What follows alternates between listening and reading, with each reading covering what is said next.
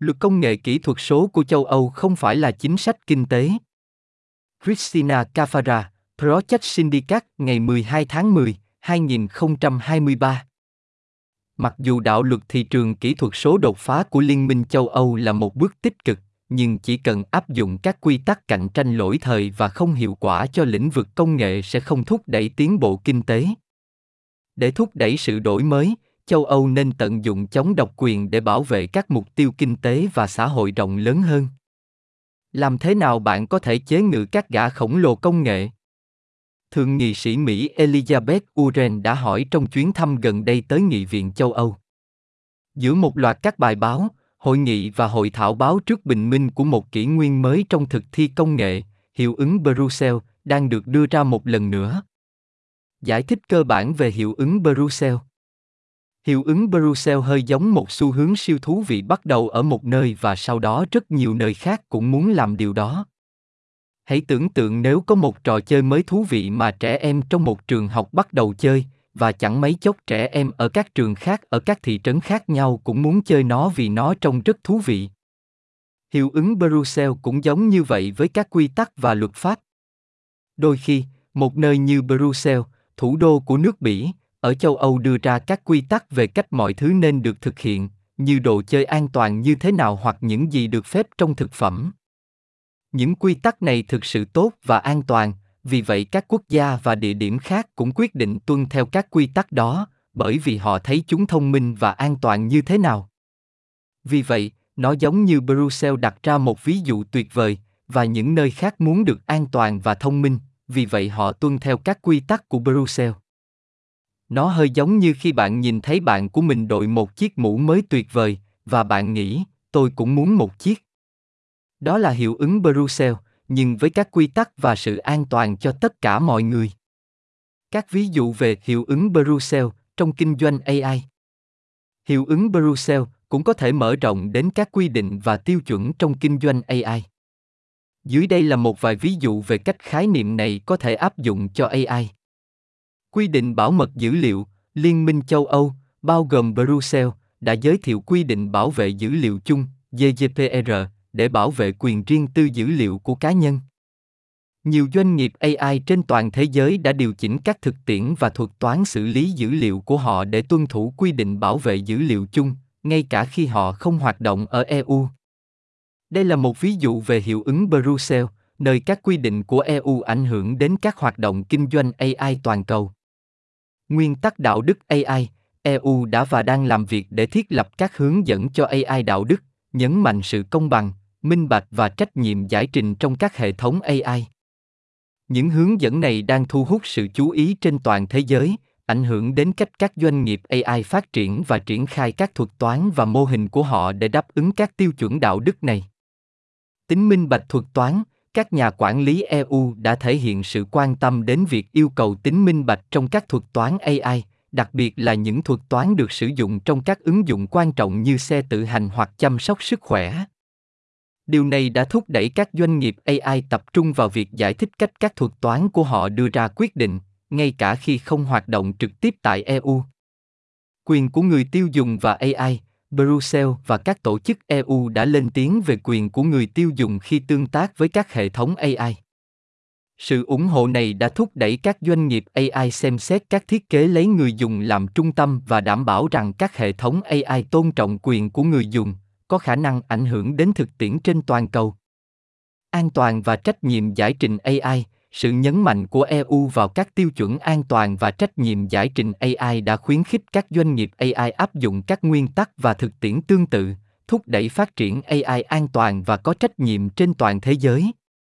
Những ví dụ này chứng minh cách các quy định và tiêu chuẩn do các thực thể như Brussels và EU đặt ra có thể ảnh hưởng đến các hoạt động kinh doanh AI và khuyến khích cách tiếp cận có trách nhiệm và đạo đức hơn đối với việc phát triển và triển khai AI trên quy mô toàn cầu. Nhưng trong khi điều đáng chú ý là châu Âu đã ban hành luật mang tính bước ngoặt để kiểm duyệt nội dung trực tuyến và tăng cường thực thi chống độc quyền trong thời gian kỷ lục, một cột mốc dân chủ, những biện pháp này có thể mang lại điều gì?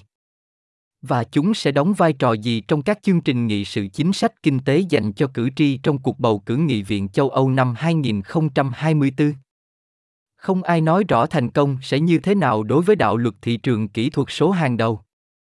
Câu thần chú, công bằng và cạnh tranh đã tạo ra nhiều bài báo học thuật mà không có tác động thực tế.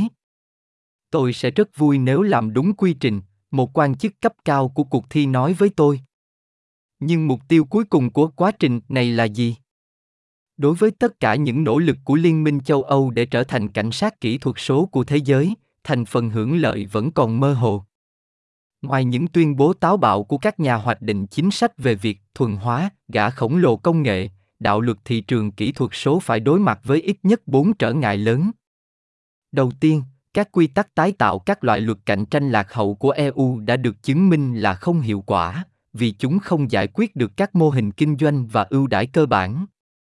Vấn đề với độc quyền có xu hướng nằm ở việc khai thác tiền thuê và trong những tác động phản dân chủ của chúng. Chúng ta có hơn một thập kỷ các vụ kiện tự ưu tiên thất bại ở châu Âu không mang lại sự thay đổi có ý nghĩa và việc đóng khung các quy tắc mới về các vụ kiện chống độc quyền kế thừa, thất bại, sẽ hướng nỗ lực đi sai hướng. Việc đưa tiền lệ luật cạnh tranh hẹp vào đạo luật thị trường kỹ thuật số có khả năng tạo ra lợi nhuận hẹp. Thứ hai, ngay cả khi đạo luật thị trường kỹ thuật số có thể cung cấp cho các công ty nhỏ hơn và những người mới tham gia một số quyền truy cập vào các cấu trúc dọc đã đóng trước đó, nó sẽ không làm thay đổi cơ sở hạ tầng, nền tảng của các nền tảng công nghệ hoặc phân tán sức mạnh kinh tế của những người đương nhiệm cố thủ.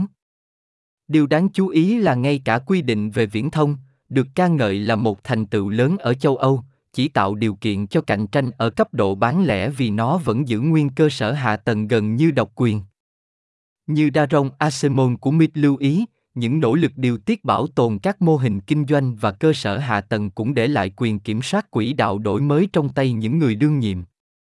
Thứ ba, chiến dịch chế ngự gã khổng lồ công nghệ sẽ luôn dẫn đến một loạt các kháng cáo của tòa án và các vụ kiện riêng có thể sẽ mất một thập kỷ để diễn ra mặc dù có thể có một hiệu ứng đạo luật thị trường kỹ thuật số gián tiếp do sự mệt mỏi của giám đốc điều hành và sự chuyển trọng tâm công nghệ và thương mại sang trí tuệ nhân tạo và thực tế ảo và tăng cường, tác động trực tiếp có thể bị hạn chế. Cuối cùng, vấn đề chính của châu âu trong công nghệ vẫn là thiếu sự đổi mới bản địa và đầu tư trong nước. Trong khi một số người hy vọng rằng quy định chặt chẽ hơn sẽ giải phóng cạnh tranh và xúc tác cho các khoản đầu tư công nghệ triển vọng cho điều này là mong manh. Điều này đặc biệt đúng nếu chúng ta tiếp tục coi hiệu quả và phúc lợi người tiêu dùng là mục tiêu. Hoa kỳ, lo ngại về trung quốc, tìm cách đạt được các mục tiêu rộng lớn hơn, bao gồm khả năng phục hồi kinh tế và tự chủ chiến lược. Quy định kỹ thuật số sẽ giúp châu âu thoát khỏi tình trạng khó khăn hiện tại như thế nào? Trong bối cảnh đa khủng hoảng ngày nay, các chính sách kinh tế đang được xem xét lại một cách cơ bản. Chính quyền của Tổng thống Mỹ Joe Biden đã bác bỏ hiệu quả và phúc lợi người tiêu dùng là nguyên lý trung tâm của điều tiết kinh tế và đang tiếp thêm sinh lực cho chính sách công nghiệp và quản lý thương mại. Như nhà kinh tế học Danny Roddick của Harvard đã lưu ý, sự công nhận ngày càng tăng rằng 30 năm siêu toàn cầu hóa nhấn mạnh lợi ích của các doanh nghiệp lớn có kết nối chính trị, trong khi vẫn giữ lao động bị mắc kẹt sau biên giới đã thúc đẩy một sự thay đổi mô hình. Kết quả là các nhà kinh tế cũng đang xem xét lại chính sách công nghiệp xem nó không phải là hướng nội và bảo hộ mà là hướng ngoại không giới hạn ở công cụ cổ điển của trợ cấp mà liên quan đến sự hợp tác lặp đi lặp lại giữa chính phủ và các công ty để chống lại phi công nghiệp hóa. Như cố vấn an ninh quốc gia của Biden, Jake Sullivan, đã giải thích vào đầu năm nay, trò chơi không giống nhau. Chính quyền hiện đang tập trung vào việc xây dựng khả năng phục hồi, thúc đẩy đổi mới và tăng cường các cơ hội kinh tế và di chuyển của người lao động. Việc khôi phục chính sách chống độc quyền là trọng tâm của chiến lược này. Vào tháng 6, đại diện thương mại Hoa Kỳ Catherine Tai nói rằng ưu tiên và theo đuổi tiêu chuẩn phúc lợi người tiêu dùng trong chính sách cạnh tranh đã dẫn đến sự hợp nhất và thống trị không được kiểm soát tại thị trường nội địa của chúng tôi. Tránh xa chủ trương tự do hóa và theo đuổi hiệu quả và chi phí thấp, các nhà hoạch định chính sách kinh tế Mỹ hiện nhấn mạnh nâng cao tiêu chuẩn, thúc đẩy tính bền vững và thúc đẩy sự thịnh vượng toàn diện hơn trong và ngoài nước. Châu Âu cảnh giác với sự thay đổi này, nghi ngờ đó là chủ nghĩa bảo hộ sói trong quần áo cừu. Nhưng không có lối thoát khỏi nó. Trong bài phát biểu năm 2021, trong đó ông Biden vạch ra cách tiếp cận toàn chính phủ của chính quyền, ông cũng nhấn mạnh tính liên kết của các chính sách thương mại, công nghiệp và chống độc quyền. Châu Âu không thể bị mắc kẹt trong mô hình lỗi thời coi chống độc quyền là một hòn đảo kỹ trị và là bức tường thành chống lại sự xuất hiện của các nhà vô địch quốc gia. Giới tinh hoa quản lý châu Âu cần phải hiểu rằng chống độc quyền mà họ đang thực hiện ngày nay không phải là thuần túy hay trung lập. Thay vào đó, nó là sản phẩm của sự thay đổi tân tự do của những năm 1980. Ngày nay, các quan chức Mỹ đang nhấn mạnh rằng chống độc quyền cũng có vai trò chính trong việc đạt được một mục tiêu khác, không phải hiệu quả mà là cơ hội. Châu Âu cần chương trình nghị sự riêng cho cuộc bầu cử năm 2024. Thuần hóa gã khổng lồ công nghệ không thể đạt được thông qua đạo luật thị trường kỹ thuật số. Mặc dù bất kỳ tiến bộ nào mà nó mang lại sẽ được hoan nghênh, nhưng nó sẽ không làm giảm sức mạnh kinh tế và chính trị của những người gác cổng kỹ thuật số. Điều quan trọng, một mình đạo luật thị trường kỹ thuật số sẽ không xúc tác cho sự đổi mới của châu Âu hoặc thúc đẩy đầu tư công nghệ. Theo đuổi những người gác cổng kỹ thuật số với các quy tắc dựa trên các nguyên tắc luật cạnh tranh cũ hầu như không phải là một tuyên ngôn bầu cử.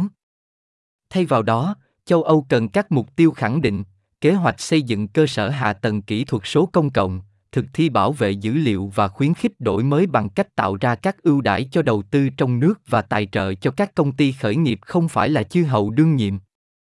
Các nhà chức trách châu Âu cũng nên ít cho phép hơn đối với việc mua lại và cảnh giác hơn với các gã khổng lồ kỹ thuật số đương nhiệm đang tìm cách trở thành một phần lớn của thế giới AI bằng cách hình thành quan hệ đối tác hoặc thỏa thuận mang lại cho họ nhiều quyền kiểm soát và ảnh hưởng, mặc dù không chính thức tham gia cùng nhau như một công ty duy nhất. Trong số nhiều thay đổi mô hình, chống độc quyền và quy định có vai trò rộng lớn hơn nhiều ngoài việc thực hiện các quy tắc đạo luật thị trường kỹ thuật số. Họ cũng nên hỗ trợ các mục tiêu công nghiệp và một chương trình nghị sự kinh tế dân chủ hơn. Christina Cafara là đồng sáng lập và phó chủ tịch của mạng lưới chính sách nghiên cứu cạnh tranh tại Trung tâm Nghiên cứu Chính sách Kinh tế và là giáo sư danh dự tại Đại học College London.